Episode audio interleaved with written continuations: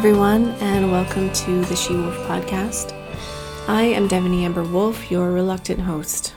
We are now in season three of She Wolfe, where we will be exploring a variety of topics that are close to my heart at the moment, as opposed to the single theme format of the last two seasons. I want to take a moment before we begin to extend huge thanks to my growing Patreon community for supporting this podcast as without them, I would not be able to keep it free to the public. My Patreon is only $7 USD a month, about the same as a fancy Starbucks drink in this economy. I will never change the price, and it is set that low so that it is accessible to as many folks as possible, as well as allowing for my own personal artistic manifesto to remain intact. And that manifesto is that of organic creativity. Being an artist in the public eye is very taxing for my chronically ill and autistic soul. And for many years, I pushed myself very hard so that I could get to where I am today. But in the long term, that pace that I was at is unsustainable. Creativity should be organic, it should ebb and flow. In our society, especially with the rate at which we are pressured to perform in spaces like social media, the pace is way too fast. I and many other creators have burnt out. So my Patreon is geared towards creating at a mindful, organic pace. If you would like to join, I'm at patreon.com slash Wolf. That's D-E-V-A-N-Y-W-O-L-F-E. Okay, so on to the topic at hand. Let's dive in. This is something that I feel that a lot of us are wrestling with right now. And I'll get into the meat of it in a little bit, but I want to start by asking the question the big question What is the meaning of life? Is there inherent meaning? Or do we contrive and invent it for the sake of soothing our existential tension? Do you believe in a blanket notion of what life's meaning is be it love, compassion, progress, being quote unquote good. Do you think that life's meaning is to be determined? Does it get revealed in our final moments or after our final moments? How is your sense of meaning driven by what you've been told it is or that it should be, i.e., working, making money, security, capitalism, etc. Have you been able to find meaning in your life? And at what times and during which life events does that meaning fade? Does it ever fade? At what times is it robust? Does a sense of meaning change over the course of a life lived? And lastly, how do we uphold a sense of meaning through dark times? Especially when the dark times are not just ours alone, but are shared by humanity at large? These are all very important questions, but today I want to explore the last inquiry in particular. We are in dark times, with more and more logs on the collective fire, literally and figuratively, each passing week. Everything from Roe v. Wade to gun control, to climate change, to mass extinction, to inflation, to the pandemic. The ubiquitous message I keep hearing and also keep feeling myself is how is it possible to continue on as if nothing's happening when the world is so deeply fucked up? And of course, the notion of to continue on has manifold meaning. Anywhere from how do I continue going to work and paying bills to how do I go on, period, like at all? And to me, it is all derived from a loss of meaning, a loss of purpose, and a loss of that genuinely vital existential foundation upon which we forge our skeletons, the very bones of our why. The how of life is often secondary to us. We blink our eyes open for the first time as babies and we are alive we don't necessarily begin questioning how all of it has come to be for some time. And furthermore, the how of it all, despite how incredibly invigorating it is to think about, it may imbue us with a sense of meaning, is relatively unimportant in comparison to the why. When we view a tree, we are simply enjoying its presence and its shade, not necessarily how it came into being, how it works, or how it relates to us. The same goes for all of life. We, as humans with our self reflective consciousness, sit in a world in all of its magic, mystery, and magnificence. And we don't necessarily wonder that we're here, we wonder why we're here. And again, it's a very important question. For myself, I enjoy keeping things open. I am not religious and I do not follow any practices or guides on how to navigate the metaphysical realm. Personally feel openness is important as it leaves room for what could be, as opposed to deciding what is concretely, never allowing new information or inspiration to trickle in. My own sense of meaning and purpose lies in love and service to others and allowing my body and spirit to guide me into the things that I find the most joy in. Experiencing vast amounts of joy lends itself to meaning and purpose. That sustained elation is good brain chemistry for keeping the existential woes at bay. But of course, that doesn't mean that the things that you find the most joy in are life's meaning and purpose because it differs for everyone. Joseph Campbell said, Follow your bliss. And by that, he didn't mean line up in single file into the bliss machine where everyone comes out a carbon copy of each other. However, this is more or less what our society dictates to us. We certainly all have different jobs and careers, ways of making a living. Some are grueling, some are perhaps not. Others still may provide a sense of joy. But the thread that weaves through all of our professions is that of time and energy our two most precious and finite resources. Essentially, all we have to give, yes? Time and the energy spent in that time. Our strength, our attention, our capacity, our intelligence, our compassion, all poured over the road of time. And all of our roads have a dead end at some point. We are not imbued with immortality and endless vital youth these resources get used up eventually. And given that we spend much, if not most, of our adult lives in some kind of money making endeavor, we often seek to find meaning in our work. And the way our culture is set up with productivity, seemingly for the sake of it, to earn a few, select few, endless fat stacks. At the heart of the machine, we have sought to find meaning in productivity even if it is not even whatsoever for our spiritual, emotional, or existential gain. Even if it is simply to line the pockets of other people whose notion of meaning and purpose is to gain ever more until their legacy far outlasts them.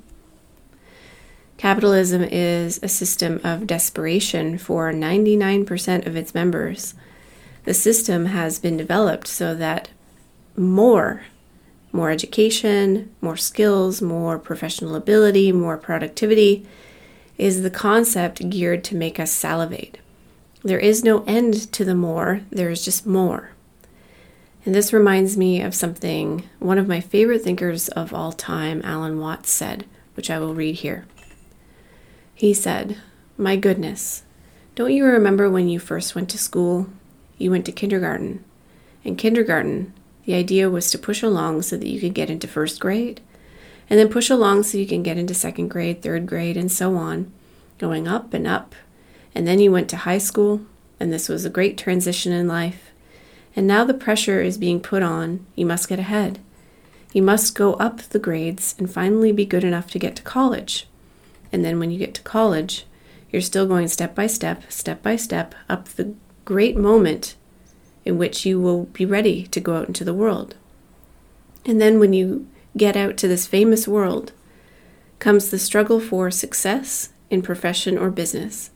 And again, there seems to be a ladder before you, something for which you're reaching for all the time.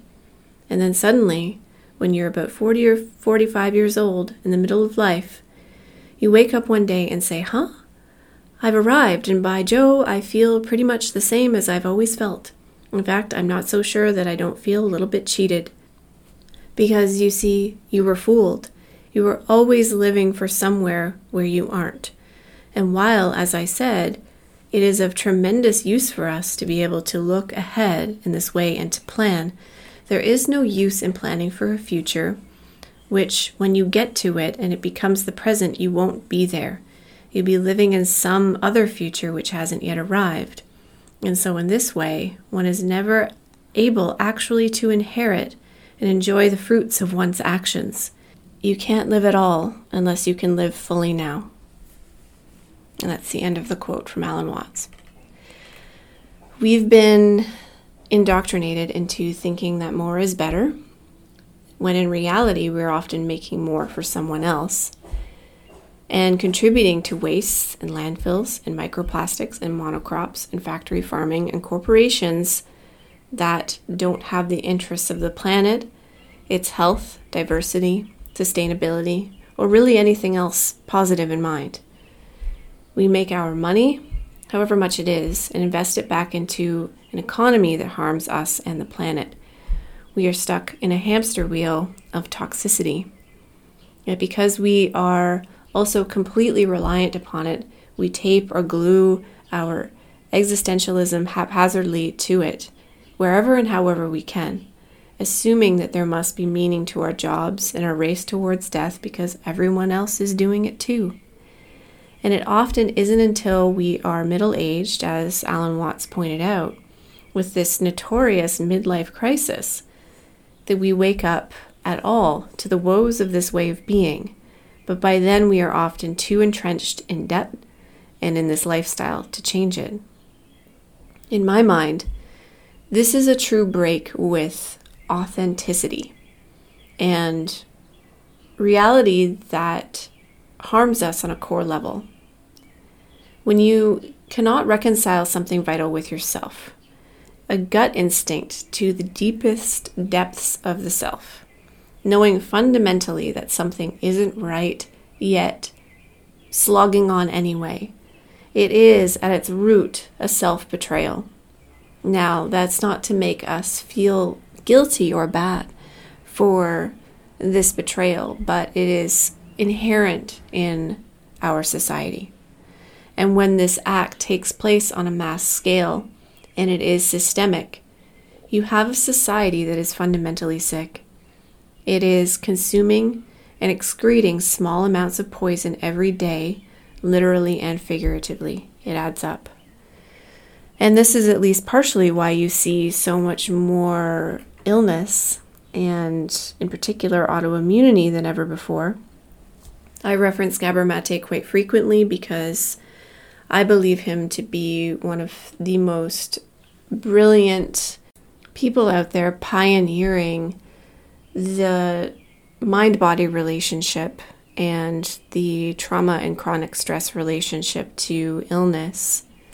And one of his main points that he's revolving a lot of his other arguments around is authenticity, either our ability to be authentically ourselves or not, as the root of a lot of illness. He cites it in terms of growing up in abusive house, households, having to walk on eggshells around angry parents, and therefore having a splintered relationship with that emotion ourselves, having to repress parts of ourselves in order to fit in, being afraid of being too much or conversely too little, etc. But I mean, are you sensing a theme here? Because isn't much of this reflected in our jobs later in life, in our capitalist society that leads us into inauthenticity as well. And the splinter within, which is how I personally visualize inauthenticity, or rather the inability to be inauthentic, because inauthenticity might imply that there's some sort of willfulness there or awareness there that uh, we are being inauthentic. The splinter drives a wedge into the core self. One side splinters off from the other. The authentic self is unpaired from the inauthentic, and both sides must somehow, from this juncture, learn how to cooperate. The authentic self must become quieter and quieter in order for the inauthentic to function. The voice of the authentic self becomes an echo inside of the structure that has become hardened in order to survive. In its genuine desire to still be part of things, the ever quieter, authentic self may supply the other side with hopefulness, saying something like, Well, this is not how I pictured my life on earth, but I'm going to find meaning in it and what I'm doing here. But eventually, if this is not possible or if it is insufficient, the authentic self, which takes firm root in the body and in the nervous system, gives out. Illness unfolds, dysregulation, disease, burnout, mental illness, and on it goes. Autoimmunity is just one of the many forms of dysregulation, but it is one of the most metaphorical and poetic, as it is quite literally the body attacking its own tissues. I could not think of a stronger message or lesson to be learned here.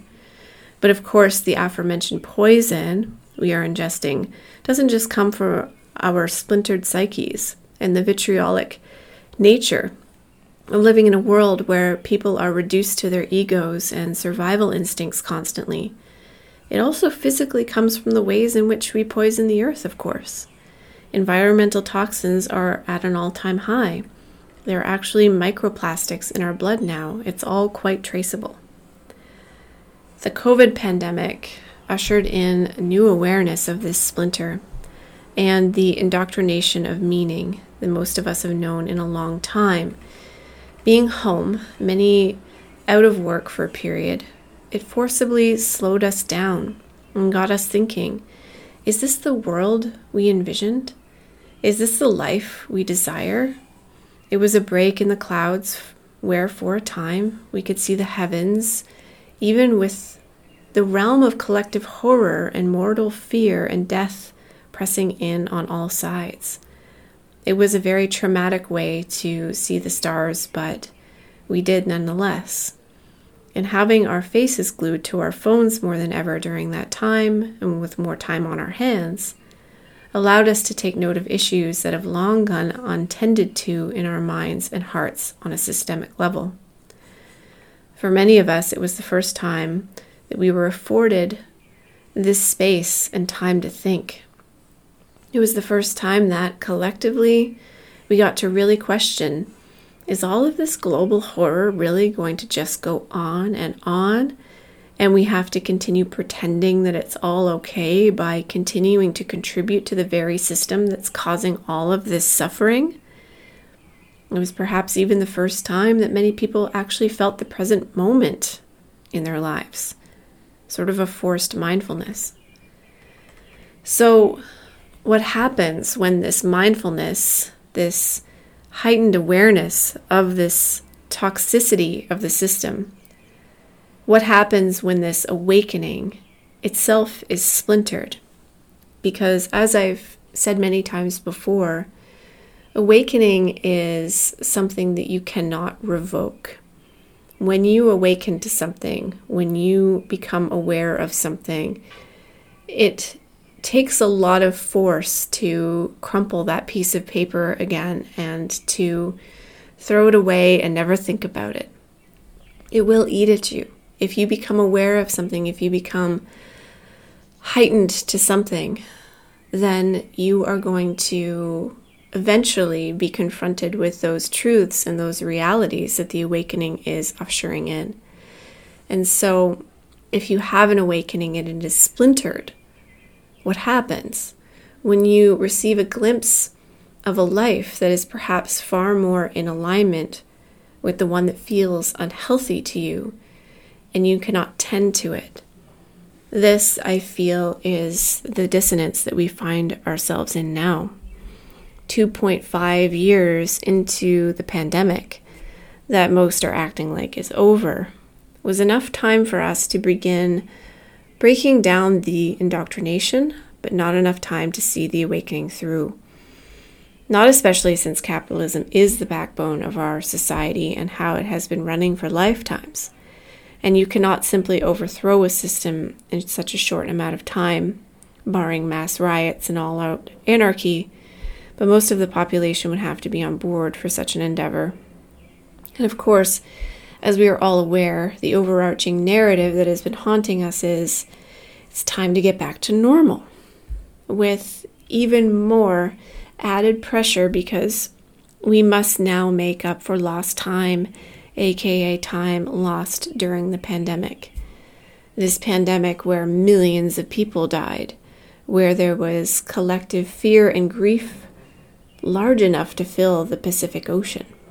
Fear and grief that many people have not even begun to process, especially if they lost loved ones, because the way the pandemic was handled in most places often, often emphasized what? Getting back to normal as quickly as possible, not allowing for the human animal to be, to grieve, to exist without any sort of organic undulation. The more, more, more of capitalist drive continued to outweigh the needs of the animal body. And here we stand, gobsmacked, resentful, many of us seething either in a very obvious way or under the surface, depressed, apathetic, burnt out. Having had a glimpse at a slower paced life where gardens could be tended to, poetry could be written, reveries could make more appearances, daydreams, quality time, intimacy, and perhaps most importantly, as the antithesis to capitalist culture, interdependence. The direct and clear knowledge that we are all, in fact, interdependent. Capitalism congratulates the symbolism of independence, autonomy, not needing anybody else, as it upholds the ideology that we stay in our lanes and create more and more and more in competition with one another. We don't help, we don't share resources, we don't support. We have scripted conversations where, oh, I'm great, thanks, how are you? is the only accepted answer for our intermittent check ins. We know on some primal level, the level in which the body's wisdom emanates, that this is not right. None of it is. The glimpse that we are given has pried open the, that internal eye even more. We see another way, but we are unsure about how to pave it. In our thick burnouts, we may completely lack the energy to be imaginative, let alone to be action oriented in order to map out the new world. So, what do we do? How do we move away from this indoctrinated meaning into building what really drives our souls and brings joy to the fore? I don't have all the answers. I only know what works for me. And so I will say that we rest we allow space and time for daydreaming. We work on saying no to whatever harms us. We slowly deprogram our systems from the need to always produce something and to be relevant in a society that does not care about us. We utilize the power that we do have in our choices. We resist through whatever means necessary we trust that we are interdependent and allow our actions to follow suit. We rely on one another for support. We divest from notions of uber autonomy. We become anarchists, abolitionists. We allow resistance to swell up in our hearts so much that it becomes a part of our sense of meaning and purpose in this life. And above and beyond all else, we allow our animal bodies to do what they love because in this love lies joy, and in this joy lies our own meaning, our own bliss. This cannot be indoctrinated, nor can it be taken away from us, no matter what hellish landscape exists in the imagination of a few rich white men. So that's it for today. Thank you for going on this heart and mind journey with me.